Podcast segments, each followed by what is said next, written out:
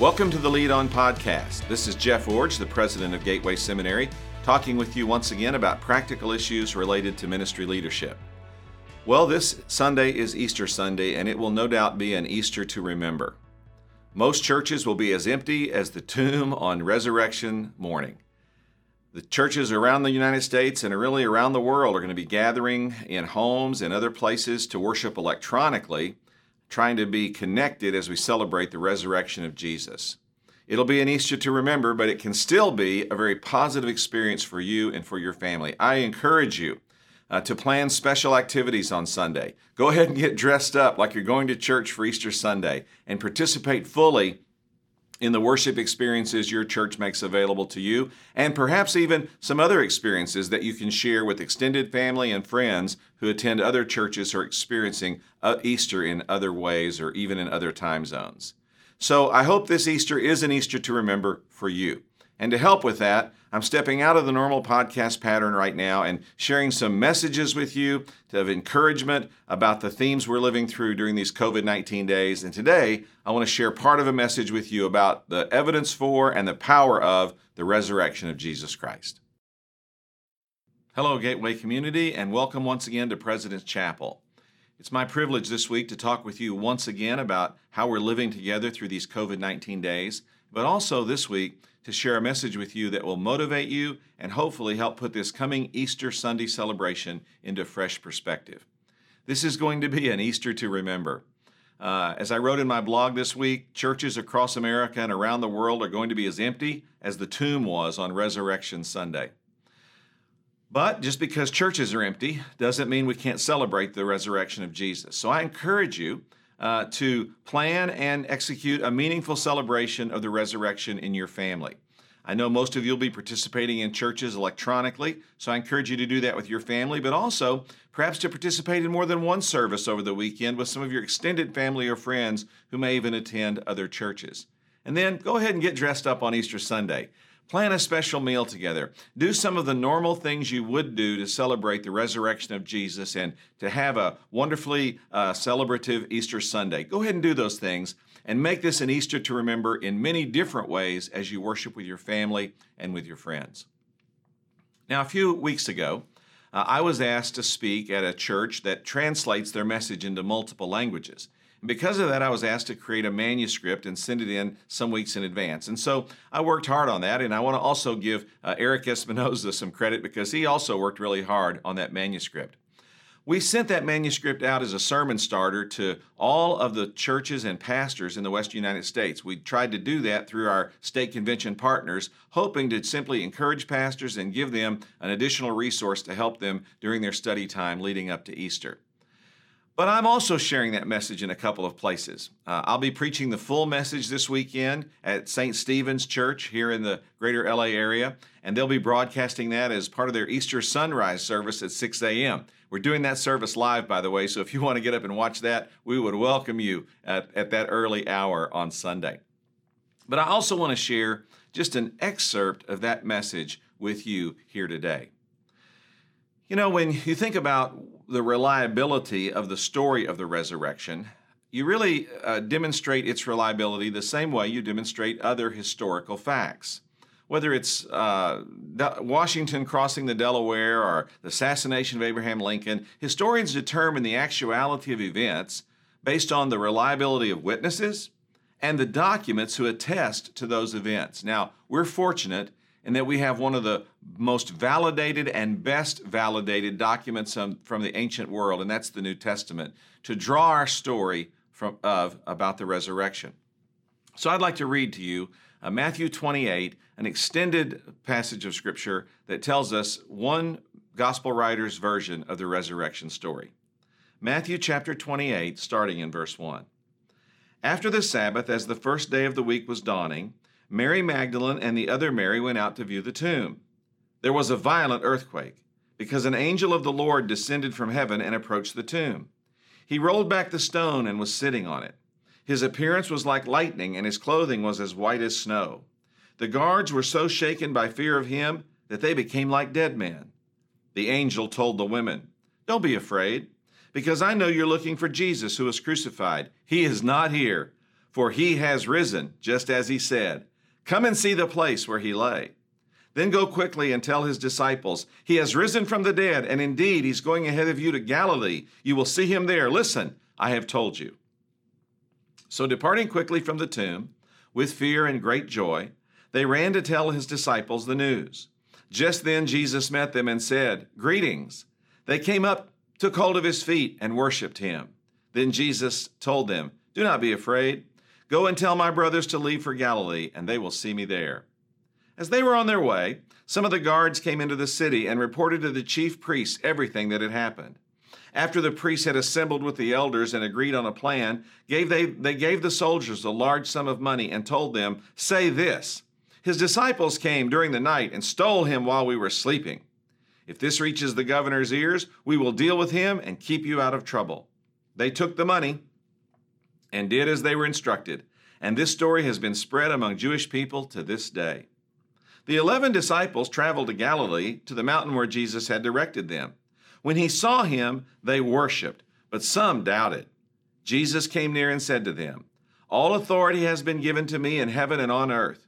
Go therefore and make disciples of all nations, baptizing them in the name of the Father and of the Son and of the Holy Spirit, teaching them to observe everything I have commanded you. And remember, I am with you always to the end of the age. Now, if we were in a seminary classroom, we'd spend a great deal of time on the textual evidence that's being presented here. But since we're more in a church service type format on this President's Chapel, I want to simply assume that most of you who are hearing this accept the historicity of the New Testament. And you recognize these eyewitness accounts of its creators. And really, for you, uh, this data is beyond serious debate.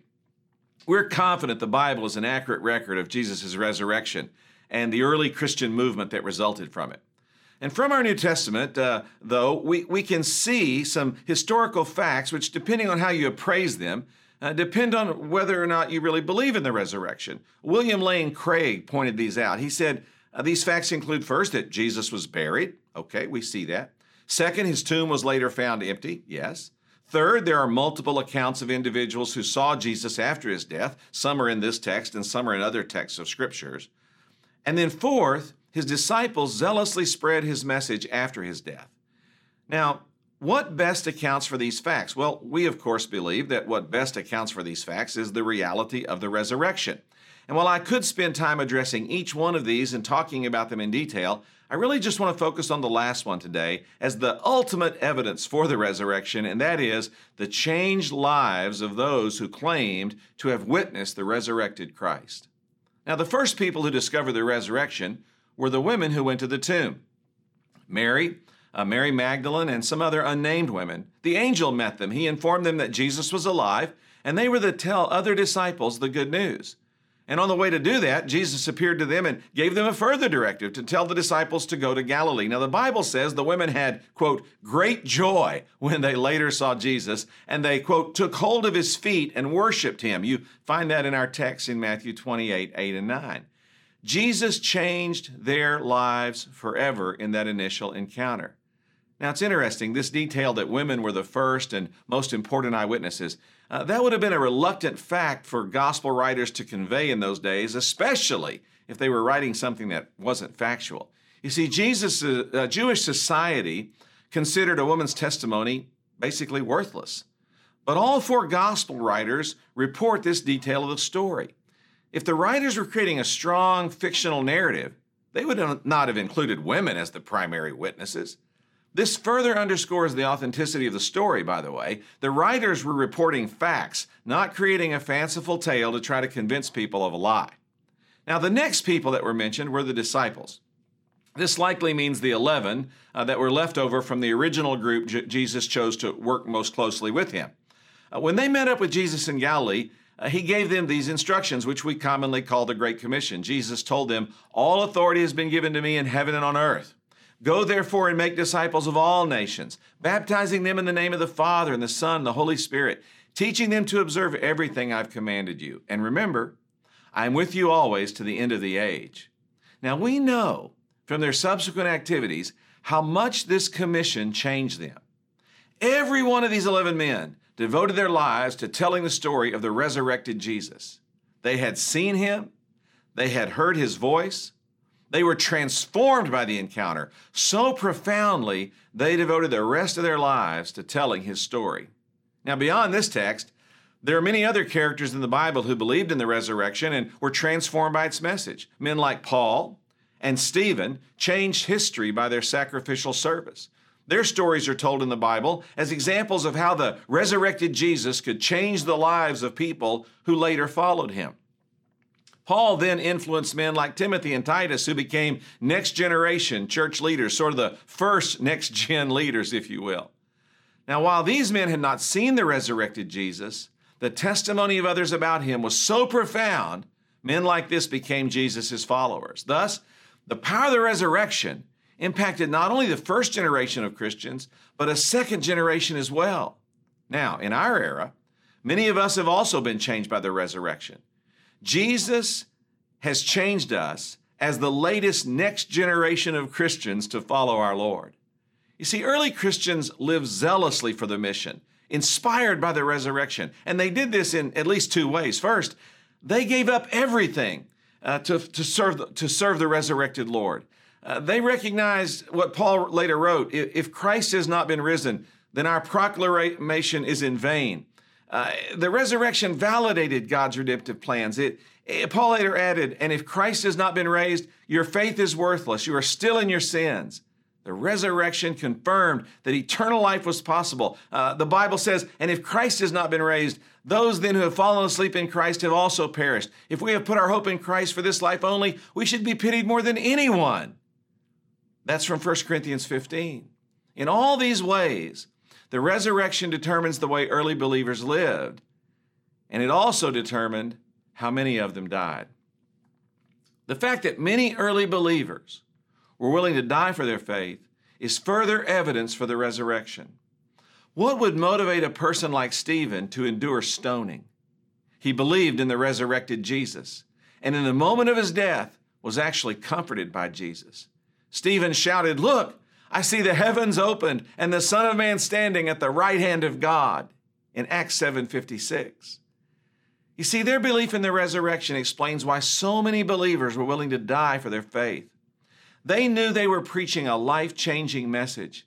They had experienced a life-transforming gospel. They also knew the resurrection assured them of eternal life. If they lived, they could testify about the resurrection. If they died, they knew they would be resurrected to eternal life. Listen, people do not die to preserve a myth or foster a lie. They will only die for truth so life changing it is worth dying for.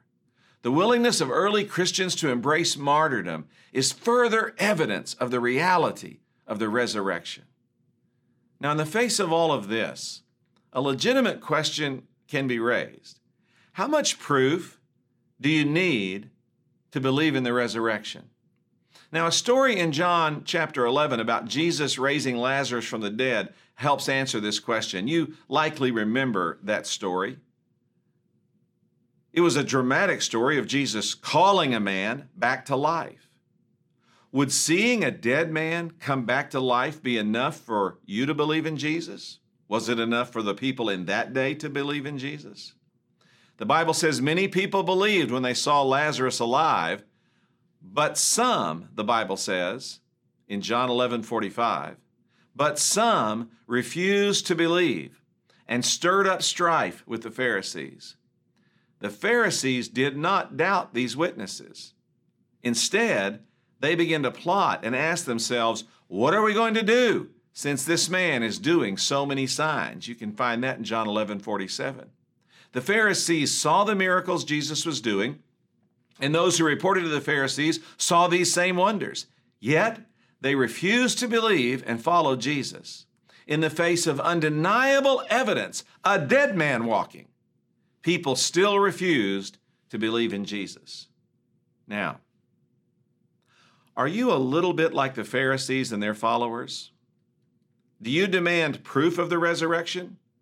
And yet, when it's presented, still have some doubts? How much proof do you really need? Would seeing the empty tomb be enough? How about meeting a terrifying angel who rolled away the stone?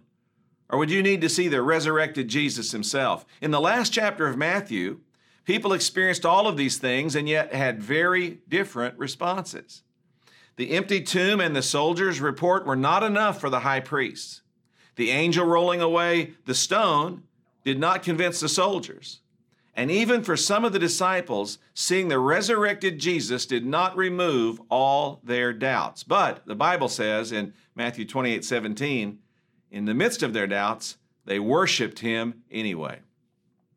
Now, some of you have absolute certainty in your mind and heart of Christ's resurrection, but frankly, some of you, and perhaps many of the people that you minister to and among, may still doubt the resurrection really happened.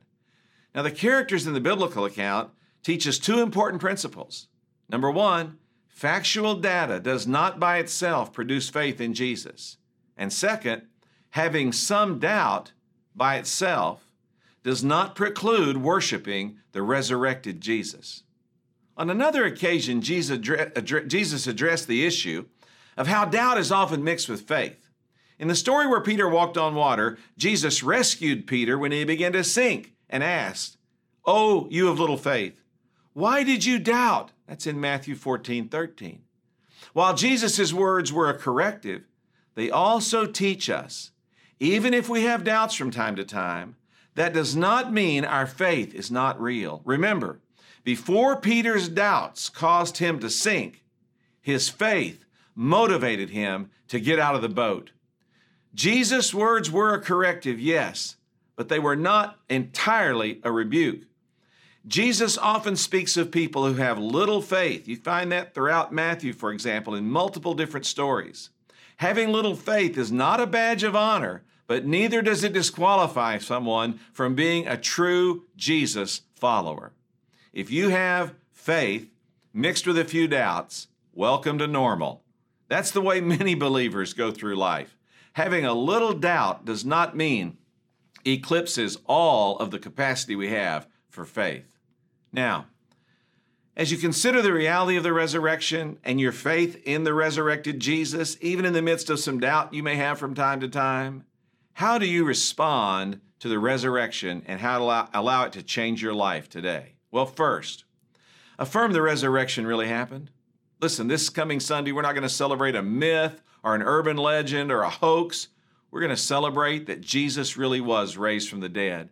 We accept the historical reality of the, res- of the resurrection. We are sure that Jesus was raised from the dead. We're as sure as Jesus that Jesus was raised from the dead as we are that Nero lived in the first century and Roosevelt lived in the last century. We're sure of that historical reality. We're sure because eyewitness accounts and historic uh, historical records validate the true events in the past. And the resurrection of Jesus meets all reasonable criteria for being a demonstrable historic event. With intellectual honesty and academic integrity, we declare the resurrection really happened. We affirm it as the most amazing moment in human history. then, second, I want you to allow the power of the resurrection to change you. The resurrection interprets and validates the life and death of Jesus. He can still change your life today because of the resurrection. Uh, Easter is a day to dress up and go to electronic church and celebrate with a big meal with family or with friends. Yes, it's all of that, but it's more. It's about celebrating that Jesus has changed us. And for people who've not yet met him, it's celebrating that Jesus can change them. Anyone who confesses that Jesus is Lord and believes that God has raised him from the dead will receive the gift of salvation. So today's the day to reinforce this in our minds and to pray for people to experience this on this coming Easter and to do all we can to make sure this is an Easter Sunday to celebrate the new life possible in Jesus Christ and the new life we have in Jesus Christ. And then finally, I want this Easter to motivate you to accept your role in the mission inspired by the resurrection. It's at the end of the resurrection story we receive the Great Commission. You are living for something and you will die for something. Now, the COVID 19 pandemic has put some new perspective on life for many people. It's no longer important to live for a larger house or a nicer car or an expensive wardrobe. It's no longer important to fill up your days rooting for your favorite sports team or pursuing your uh, favorite avocation or hobby. Many people have had their jobs, their careers, and their achievements stripped from them. We've even been separated from many friends and forced to just isolate with a few close people, mainly just our families. In the midst of all of that, it's important to take a step back and ask what really matters. And for most of us, what really matters most is our relationship to God through Jesus Christ, and then getting that message to as many people as possible. You're giving your life for something. In the light of this resurrection story, make the decision to give your life to fulfill the great commission of Jesus Christ. The only message worthy of sacrificing your life is the message of the resurrection. And when you focus on sharing that message, you give other people the means to meaningful life now and eternal life when they die. In our culture right now, so many people are talking about death and dying. And yet, as Christians, we see that as a natural part of life and really a portal into the experience of eternal life with God forever. We must deliver that message, not just on this Resurrection Sunday, but every day as we go forward, motivated by the story of the resurrection. Listen, I want that to be the result of this unusual Easter Sunday in your life, a new commitment to living your life, sharing the resurrection story with as many people as possible, and particularly as a school, as a seminary devoted to this mission, that we come together in a fresh way to make that happen in these next months as we continue to live through and recover from what's happening globally as a result of the coronavirus. Well, this is going to be an Easter to remember. It's going to be memorable for a lot of reasons.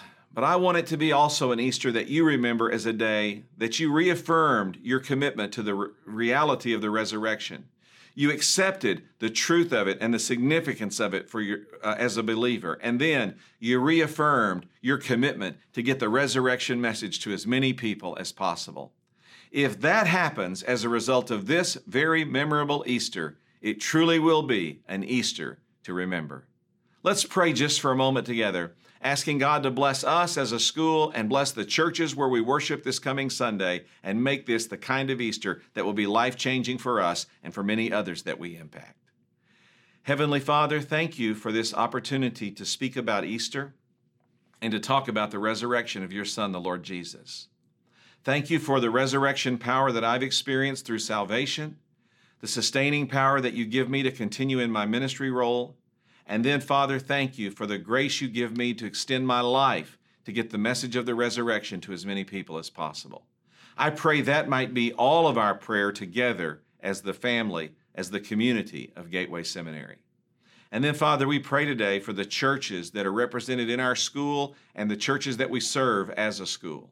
Pour out your Holy Spirit's power on the churches this, this coming Easter that we might see breakthroughs in the lives of thousands and thousands of people as they worship you in a fresh way, in a memorable way, in an unusual way this coming Sunday.